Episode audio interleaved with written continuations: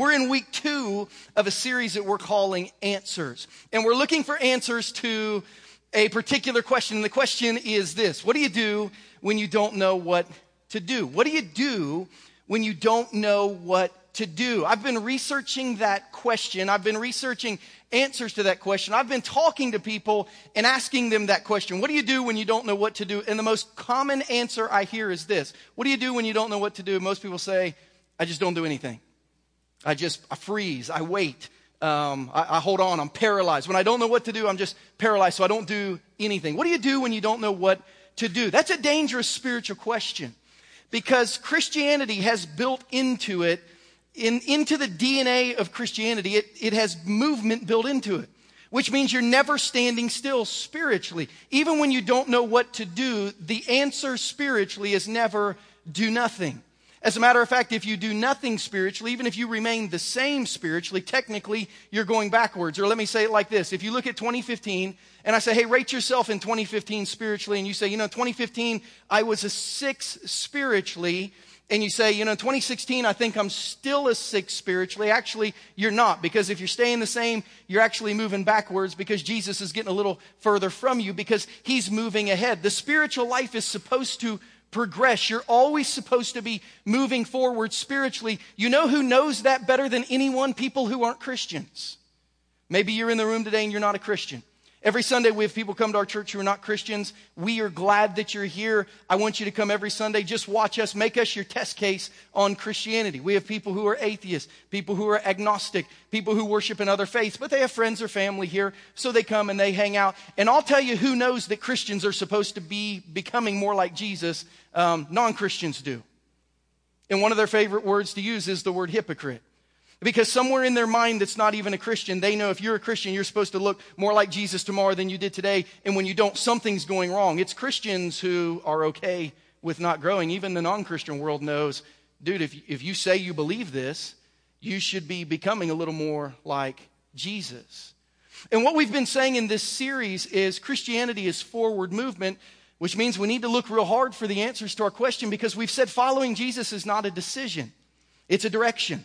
Following Jesus is a journey, and it's a journey that you can't stand still on, because the Autobahn of faith is moving very rapidly by you, and you have to keep moving. But what do you do spiritually when you don't know what to do? What do you do spiritually when you don't know what the next step is? That's the purpose of this series, to try to give some direction to that question, because following Jesus is a direction. It's a journey.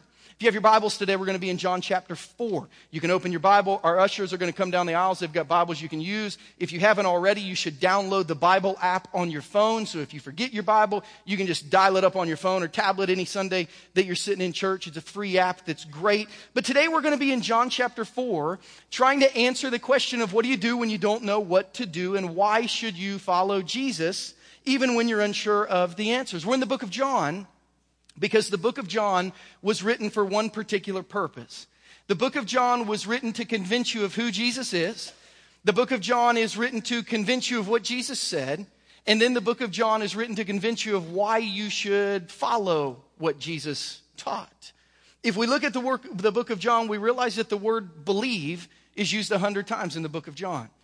So John's book about Jesus was written so that we would believe who he is, and it's divided into 3 sections. There's 7 I am statements where Jesus said, here's who I am. Jesus says, I want you to get to know me.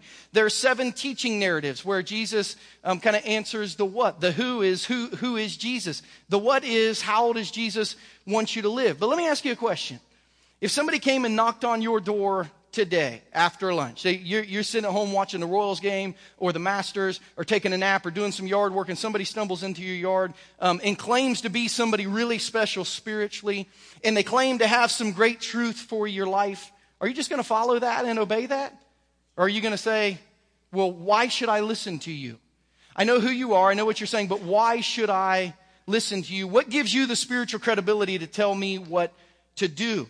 John says, here's who Jesus is, and here's what Jesus said, but here's why you should listen to Jesus, and John gives us 7 miraculous signs.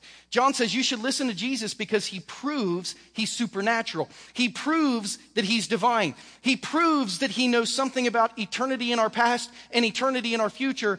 He proves through miraculous signs that he's worthy of your attention. If somebody showed up at your house and said, here's who I am and here's how I think you should live your life, you would say, well, you know, I don't know why I should believe that. But if they did something really supernatural, you must say, okay, you got my attention. Help me understand this now. The supernatural signs of John were given so that people would give Jesus the credibility that he deserved. And as you read the book of John this way, I'd encourage you to go read the book of John sometime this month, this year, this summer. You'll see these statements sprinkled all over the book that signs were for believing.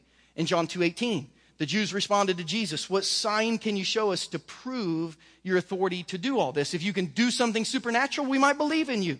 In John 2:23, now while Jesus was in Jerusalem at the Passover festival, many people saw the signs he was performing and they believed in his name. Jesus was who he said he was. He said, here's my plan for your life. But then he backed that up by doing signs. At the end of the book of John, in John 20:31, John said these things. These what? These stories about who Jesus is, what Jesus said, and how Jesus backed up what he said. These things are all written that you may believe that Jesus truly is the Messiah. That word means Savior, the Son of God, and that by believing you may have life in his name. So the purpose of this series is not just to study who Jesus said he was. The purpose of this series is not just to study what Jesus says about our life. The purpose of this series is to figure out why Jesus should have authority in our life to tell us anything. The purpose of this series is for you and I to figure out whether Jesus is divine enough and supernatural enough to demand our attention and for him to demand submission in our life to his authority. We are trying to figure out answers to the tough questions in life through Jesus, and Jesus is saying, I'm worth your attention. Today in John chapter 4, we look at the second miracle given in the book of John, and this is truly a great miracle. For anyone with kids that ever need help, it's a great miracle, Jesus helping a father out, but there's so much more than that in the text. In John 4, starting in verse 43, it says this, now after the 2 days, he left for Galilee. Now I want to stop right there for a minute, because we should never read something in the Bible that has some kind of context in it without saying, okay, what does that mean? After the 2 days, something has happened to set up this story. What were these 2 days? Well, I want to tell you that. In John chapter 2, where we left Jesus, he was at a wedding just down the hill from his hometown of Nazareth in a place called Cana. And there he turned water to wine, and he proved himself to be supernatural, and people began to believe in him. From that sign, we see two of the narrative sections in the book of John. We see in John chapter 3, Jesus have a conversation with Nicodemus in Jerusalem. Then we see in John chapter 4, Jesus have a woman at a well in a place called Samaria. And after he stayed in Samaria 2 days, now he's back in Cana. But I want to show you a map of what this looks like, because I have to see in my head stuff sometimes to really understand who Jesus is. So here's a map of Jesus in the time of Israel. And you need to understand, Jesus did almost all of his ministry between the Dead Sea, which is the body of water on the bottom of the screen, and the Sea of Galilee, which is at the top. And Israel was divided kind of into 3 districts. Galilee was in the north, Samaria was in the middle, Judea was in the south. And you always read, every time Jesus does a miracle, he's in Galilee, he's in Judea, he's in Samaria, and he would just go back and forth. He lived in Galilee.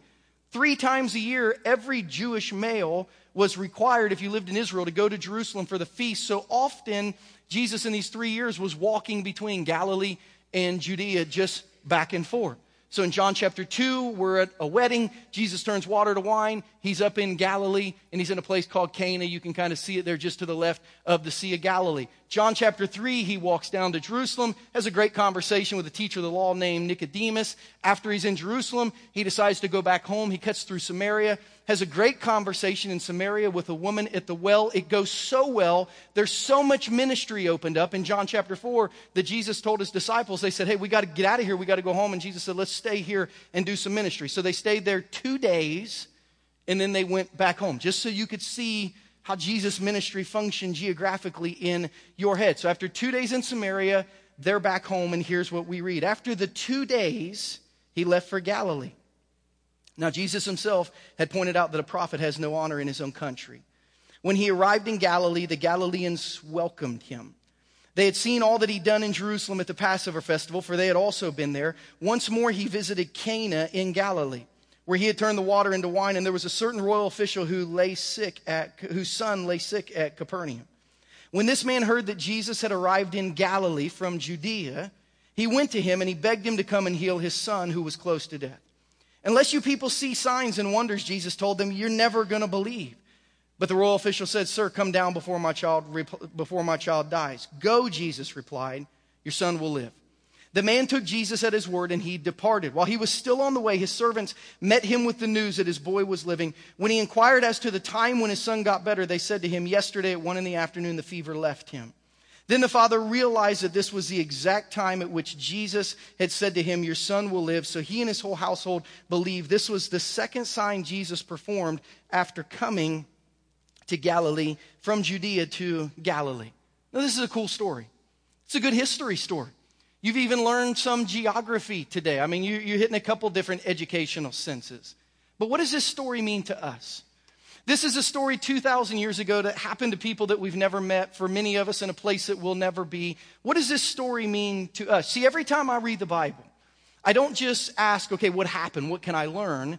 But I ask, what am I supposed to learn for me? What does this mean to me today in April of 2016, living in the United States of America? What does this story teach me about Jesus? What answers is it giving me about the hard questions I'm facing in life? So what do we learn from today's miracle? Several things that I want to show you that I really had to wrestle with to learn personally myself this week. Number one, we learned that the message is the miracle. I'm going to show you how I learned that in just a minute. We learned that the message is the miracle, and we learned that through a statement of Jesus that makes him sound like he's really perturbed. We see a frustrating statement that Jesus made in John 4:48 that tell us there's got to be more to what Jesus said than the sentence we have printed in our Bible. In John 4:47, the guy comes to Jesus and said, I'm going to need your help. And Jesus says, unless you people see signs and wonders, you're never going to believe.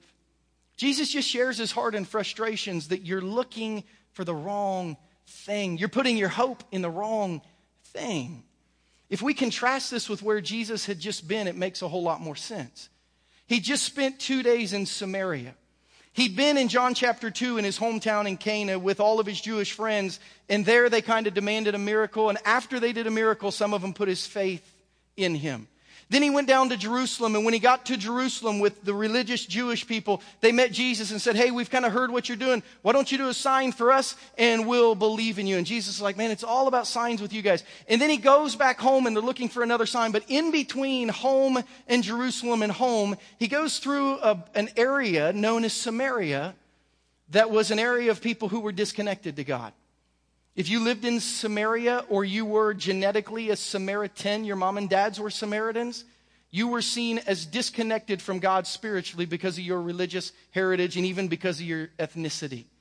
And Jesus goes into that place where people their whole life had grown up feeling disconnected from God. He meets a woman in John chapter 4 whose life is totally broken. And as he shares with her the message of hope, of who he is, of how God loves people, of the reality that she's disconnected from God, but God wants to be connected to her, of the reality that her life is totally broken, but God wants it to be healed, she leaned into the message and said, if you really can give me that, then I'm in. And she was not only in, she said, stay right here. The Bible says she went and got everyone in her hometown and said, you've got to come meet this guy, because he told me everything about my life, and I've been disconnected from God and broken, but he's connecting me to God and healing me. And the Bible says that in 2 days, so many people there came through the message of Jesus to be connected to God and to be healed of their broken lives without a miracle, without a sign, just through a message that right now your life is not connected to God, but God wants to be connected to you. And right now you've got some things in your life that are broken, but I can fix those. They placed their faith in the message of Jesus, and a revival broke out in their town. And now Jesus is back among the Jewish people, and they're saying, yeah, we know all the spiritual stuff, but do a sign for us. You see, all the non-religious Samaritans needed was the message of Jesus and the hope he offered for eternity. And they said, if you are who you say you are, we're in. You don't have to do anything else. The message that you can connect us to God and heal us from our brokenness, that's enough. But not for the Jews in Galilee, because they neither believed they were disconnected from God nor that they were broken spiritually. So anything Jesus had to say to them he was going to really have to prove. And sadly, while the people who were distant from God came quickly running to God, those who had some religion in their life and were hard-hearted, the hard-hearted religious Jews, they needed a message and a miracle. And that frustrated Jesus. Because Jesus said, what you're asking of me and the way you're treating me proves that you don't yet believe the message of who I am and what I've come to do. In verse 45, it says that Jesus came to Cana and they welcomed him. I want you to see that word. Jesus came to Cana and they welcomed him. When Jesus came to Cana, they should have worshiped him. There's a difference between welcoming Jesus as a part of your life and worshiping Jesus as the Lord of your life. And what's interesting is the one place that Jesus had done a miracle and proved that he was supernatural was the one place that said, all right, that was okay, but what do you have for me next? And they welcomed him to Cana, aware of what he'd done, but not willing to worship who he was. And the funny thing is, when you go to Cana today, you get the exact same welcome of Jesus. I told you yesterday that when you drive down the hill from Nazareth and you're driving to the Sea of Galilee, you go through a little town that still is called Cana. They spell it with a K today, but there's a roadside stand where you can buy, I took a picture of it, wedding wine from Cana. And here's the crazy thing about the recognition and the welcome of who Jesus was and what he did. In his day, Jesus went back to town and they welcomed him, fully aware of what he did without worshiping him for who he was. And today you can drive through Cana where they are aware of what Jesus did and they are even welcoming you to pour money into their economy because of what Jesus did. But it is an entirely Muslim community. They said, Jesus and what he did, yeah, we've heard about his story. It's cool. We'll sell you some wedding wine. But worship him as anything greater than just another person? No, I don't want to do that. And there's a lot of people who, like, they welcome Jesus into their life, but they don't worship Jesus as Lord of their life, and they're missing everything. We said last week the correct question as we try to answer the question, what do you do when you don't know what to do? The question isn't what's the answer. The question is who's the answer. What do you do when you don't know what to do? You turn to Jesus. But these people were asking a wrong question too. The correct spiritual question for them was not, well, what will Jesus do for me so I might believe? Often people would come to Jesus and say, if you'll do a miracle, I'll believe. That's the wrong question to ask. The correct spiritual question for you and I to ask is, what did Jesus do for me so that I might believe? Because when we see what Jesus did for us, we realize the message of who Jesus is the miracle in itself of what he's done in our lives. What did Jesus do? He gave his life so we could be forgiven according to the message. He gave his word so that we could have direction in life according to the message. He gave his mission so that we could have purpose in life according to the message. He gave his spirit so that we could feel him deep down in our soul according to the message of the gospel. And he gave his church so that we could have spiritual family according to the message of the gospel. How many of those things are not miraculous in our life? Yet so many of us hear those and we're like, okay, well, I understand that's what church is, but what is Jesus going to do for me? You see, the message in itself is not miraculous to you. It's okay, Jesus has given me forgiveness. He's given me direction. He's given me purpose. He's come into literally my soul so that I can feel him. He's given me a spiritual family. But unless he does something for me personally, I don't know that I want to follow him. Does that ever sound like your faith or the faith of anyone you've ever had a conversation with? That was the faith of people in Cana. Okay, I understand the message, but what sign are you going to do to prove you're worth following? Some of you today look at this list of what Jesus did, and it's not impressive to you. As a matter of fact, you look at your life and your problems today and you think, all right, Jesus did all that. That really does nothing for me today. And if you were to be honest and sincere, you would still reply, okay, I hear the message, but what miracle is he going to do for me? Because the message of the gospel, especially for those of us who have grown up in church, has just kind of grown stale. It's become boring. It's like, okay, that's Christianity 101. What's next? There's so much there. And Jesus was frustrated that they missed the message, which was the miracle. We also see in this story about this man and his boy that belief ultimately is the key to life with Jesus. Belief in Jesus ultimately is the key to the answers to your question. You know, some of Jesus' most frustrated statements recorded in Scripture were made about people's lack of belief and their trust in him. It irritated him. I mean, I would love to have a recording of Jesus' inner monologue throughout all of Scripture. You can't imagine how many times Jesus thought, these people are all morons, they're never going to believe, what have we done here? But every now and then he actually vented. He spoke the frustration of his heart. But almost all of those times, his frustration was, why won't they believe? Why won't they believe? In Matthew 6:30, Jesus teaching about trusting God for providing for your needs and quitting worrying so much and working so hard to take care of yourself instead of trusting Jesus.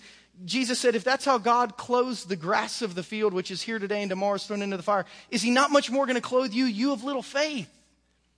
So why will you not just believe that Jesus loves you and is going to take care of you? Why won't you believe that? In Matthew 8:26, speaking to his disciples, he replied, you of little faith, why are you so afraid? Then he got up and rebuked the wind and the waves, and it was completely calm. Let me ask you, those of you who are Christians and Jesus is in the boat of your life, why are you so afraid that everything is always going to go wrong? Why are you so afraid that he's not going to step up before it gets too late? Why are you so afraid, and why can't you trust Jesus more? Matthew 17:17.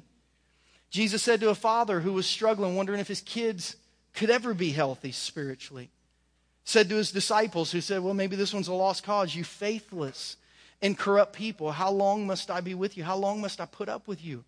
Bring the boy here to me. He said, man, why can't you just believe God could take care of this if you would bring your stuff to God? But probably one of my favorite statements on small faith was given to one of the strongest Christians who ever lived. I believe two people would be 1 and 1A for the strongest Christians who have ever lived. One was the Apostle Peter, one was the Apostle Paul. They both ended up dying for their faith. We know from history that the Apostle Peter watched his wife and children killed before he was killed because he wouldn't recant his faith. These were men of extremely big faith. Yet when Jesus was walking on the water in John chapter 6, and Peter said, if it's really you, call me to come walk with you. Jesus said, come on. And Peter walked on the water a step or two. Then he kind of saw what was going on, and he thought, this is crazy. And he began to sink. And it says in Matthew 14:31, immediately Jesus reached out his hand, and he caught him. You of little faith, he said. Why did you doubt? I've always wondered why Jesus would say that to him. Actually, it didn't seem fair to me. I mean, how much bigger does your faith have to become to get out of a boat and try to walk in the midst of a stormy sea? It didn't make sense to me until I studied the original meaning. The New Testament was written in Greek, not English. In the original meaning of that word little, that word little faith doesn't chastise the size of Peter's faith, but the duration of it. Jesus was basically saying, why are the periods of your belief so short? Why can't you believe and stick to it? Why do you believe so much and then doubt so fast? He was basically saying your belief hasn't taken over long term in your life yet. I heard a pastor who was talking about the difficulty he has with what he calls Easter faith. He said it seems like that every Christian in America has about 1 hour of faith per year on Easter, and it can't extend more than that. But on Easter, everyone will be in church. Everyone has 1 hour of faith for God in the midst of a year, but that's it. He said, I wish the faith of Resurrection Sunday would last longer than one Sunday of the year. And he told his church on Easter Sunday, after he'd given the gospel and so many people had made decisions, on Resurrection Sunday, he said, I want you to know this year, if your resurrection lasts more than 4 hours, call your pastor because you might really believe. Now, I don't know that I would say it quite that way, but I get what he was saying. He said, I'm so sick of people not being able to maintain their belief that if you walk away and it's real in your heart more than just 1 hour on Easter, maybe God's doing something in you. Why are our moments of faith so short-lived? Let me ask you, have you ever resisted temptation for 40 days in a row, said no to the things you struggle with for 40 days in a row to see if somewhere in that time period you'll meet Jesus? Or do you resist one or two times, and then when it's still hard, you just give in and think, oh, well, Lord, I tried. Why isn't your faith a little longer? Have you ever prayed for something every day for 40 days and never missed a day? Or do you pray one or two times and then you think, well, I guess God's not listening. He didn't answer my prayer. Why is your faith so little? Have you trusted God in a totally unknown situation for 40 days and 40 nights like Noah did while it was raining on his ark, and just trust that at some point the storm will end, but you're not going to give up on God? Or do you wait for God to intervene for a couple days, maybe even a week, and then you say, oh, well, I guess God's not going to help me. Why is your faith so little? Would you ever, like the people in Hebrews 11, live for God for 40 years, mom and dad, every day? Knowing that God wouldn't grant your greatest faith request, but you would live for him every day anyway so that your kids would see how true the belief was in your heart and they would follow? Hebrews 11 says the men and women of faith in the Old Testament, many of them never got what was promised to them, but through them, generations continued to believe. Would you put your total faith in God every day for the next 40 years, knowing that all of your prayers would never be answered, knowing that all of your hang-ups would never go away? Would you believe every day for the next 40 years so your kids would know how sincere your belief is? Would you work a generation to build a boat like Noah, even if it never rained one of those days? God told Noah, build an ark. Many people thought he worked between 50 and 100 years to build this ark, and it never on even one of those days rained. Scholars don't think it had ever rained on planet Earth during that time. Do you think at some point on year 10 or 25 or 30 or 40 or 50, you would say, okay, God, just one drop of rain? I mean, just one drop? Like, are we really going to do this? Would you work for a generation knowing that you wouldn't meet God till the very end? Because the man in John 4 really believed. And his actions prove that he really believed. Look at verse 50. He said, Jesus, I need you to heal my son. Come down. And Jesus said, go. Your son's going to live. And the man took Jesus at his word and he departed. You need to underline that in your Bible. The man took Jesus at his word and he departed. He basically said, I will believe Jesus and just keep living my life and trust that things are going to work out. Let me ask you a question this morning. When will you make a long-term commitment to live for Jesus and leave a church service ready to keep it? I mean, when will you make a commitment where you say, you know what? No matter what, I'm not turning back this time. This time it's real. This time I'm going to do whatever it takes. This time I'm going to make a commitment and I'm not going to waver. This time I'm in for the rest of my life. I'm done having little faith. I'm done having short faith. This time I'm in for the rest of my life. This dad was in for the rest of his life. And what happens, number three, what happens is this.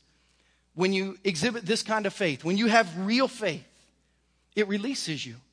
It doesn't hold you hostage. What do you do when you don't know what to do? Well, you do nothing, which means you're paralyzed spiritually. Okay, well, what do you do when you don't know what to do? If you say, I just trust Jesus, you get out of that paralyzed state and it releases you to live your life, but while trusting Jesus every moment of that life. Look at verses 51 through 53. I want you to see what happened when this man put his belief in Jesus. We'll start in verse 50. Go, Jesus replied. Your son is going to live. The man took Jesus at his word and he departed. While he was still on his way home, his servants met him with the news that his boy was living. When he inquired as to the time when his son got better, they said to him, yesterday at 1 p.m, the fever left him. Then the father realized that this was the exact time at which Jesus had said to him, your son will live. So he and his whole household believed. Basically, the man realized as he went on living his life, he realized that the moment he put his faith in Jesus, Jesus began to work. And he didn't see that until a few hours later. But the moment he put his faith in Jesus, Jesus began to work. Let me ask a question. What if the moment of your belief sparks the miracle of your future? The thing you're waiting on, the thing you need, the thing you're praying for. What if God is saying, listen, the minute that you believe and begin to live your life like you believe it's going to happen, I'm going to start working, but you first. You see, sadly, I believe many of us wait to believe instead of starting with belief. We have an attitude that says this, when God does this, then I'll do this. We have an attitude that says, if God will do this for me, then I will do this. We have an attitude that says, if God would ever show up in this area, I promise God I would then give you this area. We have kind of an equation that says, when God moves, I'll move. What if the dad would have had this mindset? What if when Jesus said, go, your son's going to be healed, the dad would have said, I'm not leaving until you heal him. And Jesus would have said, well, I'm not healing him until you leave. You see, Jesus looked right at that dad and said, you can choose to believe.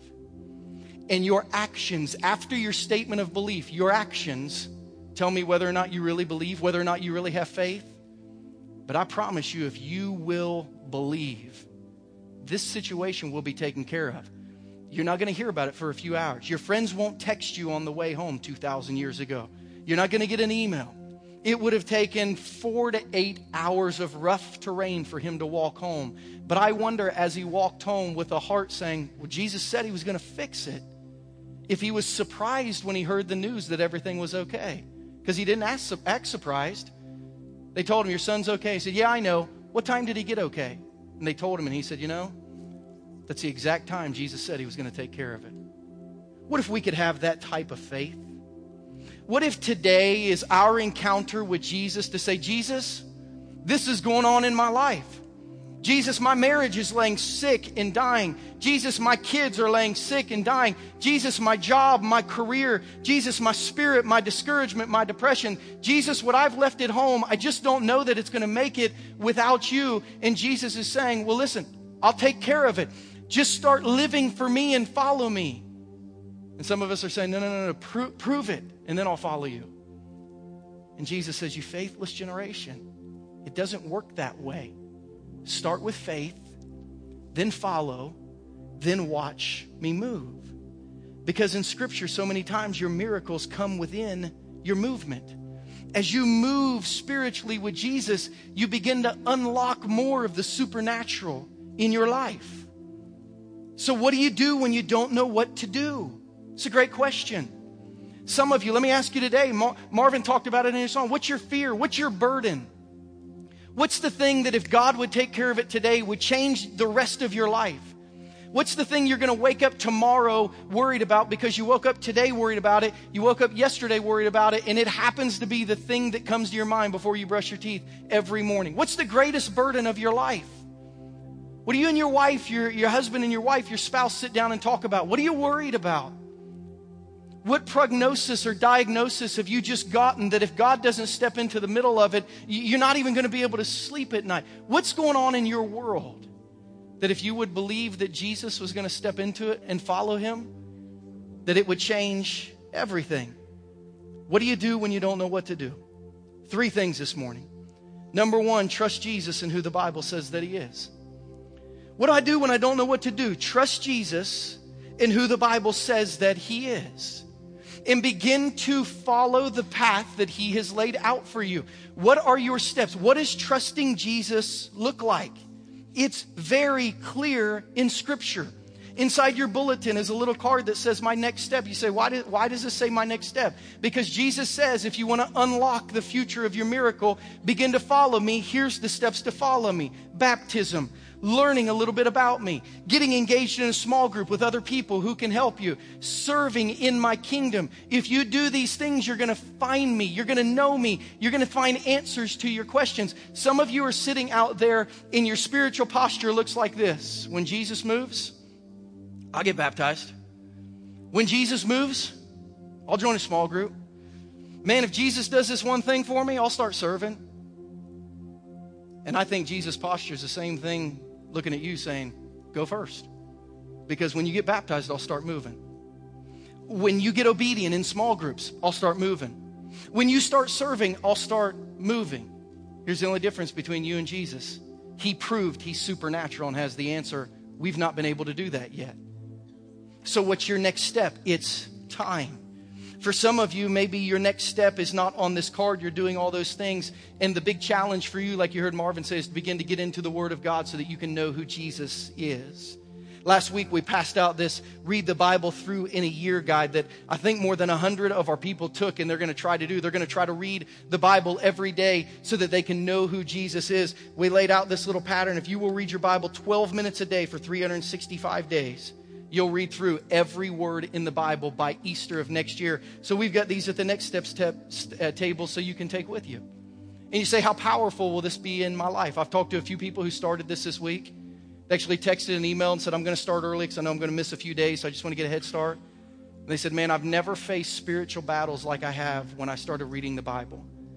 I know God must have something huge in store for me because this has been one of the most difficult weeks of my faith ever.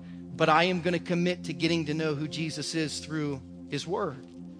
Trust Jesus and who the Bible says that he is. Number two, choose to believe every day. You know, belief is not a one-time thing that you do. It's on Sunday at a church. You say, okay, now I believe forever. No, guess what? Tomorrow you're going to have to wake up and you're going to have to believe again. The faith that you place in God for your burden on April 10th, you're going to have to place in God for your burden on April 11th, 12th, 13th, 14th. You get it for the rest of your life.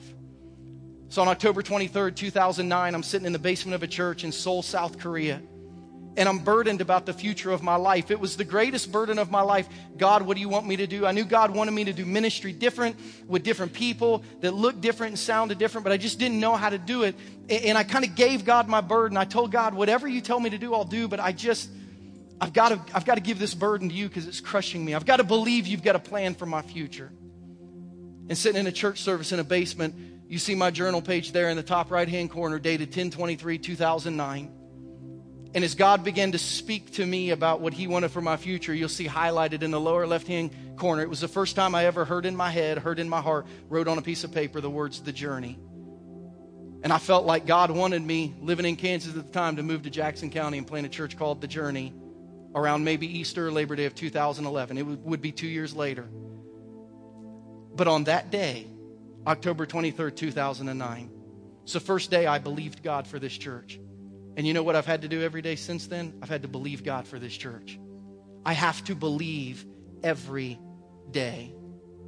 So about less than a month after that, I connected with one of my accountability partners and said, I'm believing God for something huge in my life, but I know God wants me to pursue him. And I've been in ministry at this point more than 10 years, and I never really faithfully read my Bible or prayed. So I said, I want to read my Bible every day for 40 days because I'm believing God for something huge, but I'm praying he'll verify it in the word. Will you pray with me that I can read my Bible every day for 40 days and not miss a day? Will you do it with me? We can do it together and text each other every day. He said, yeah, I'm in. We got to the end of the 40 days, and God had revealed so much to each of us about the things in our life that we said, let's go an entire year in 2010. Do you know that there's only been one day of my life since November 17th, 2009, that I haven't opened the Word of God and said, okay, God, what do you have for me? I'm seeking today to believe. What do you have for me? On July 4th of 2014, I fell asleep before I read my Bible. That is the only day since November 17th, 2009, that I haven't chosen to believe who Jesus was and sought what he wanted for my life. And then number four, as you do these things, I believe you let your faith release you to live a life following and trusting Jesus. You don't know what the answer is going to be. You don't know how things are going to turn out. But as long as you know who the answer is and who you are following, you know what the destination is going to be. And it's going to be life transforming. So let me ask you this question on April 10th, 2016.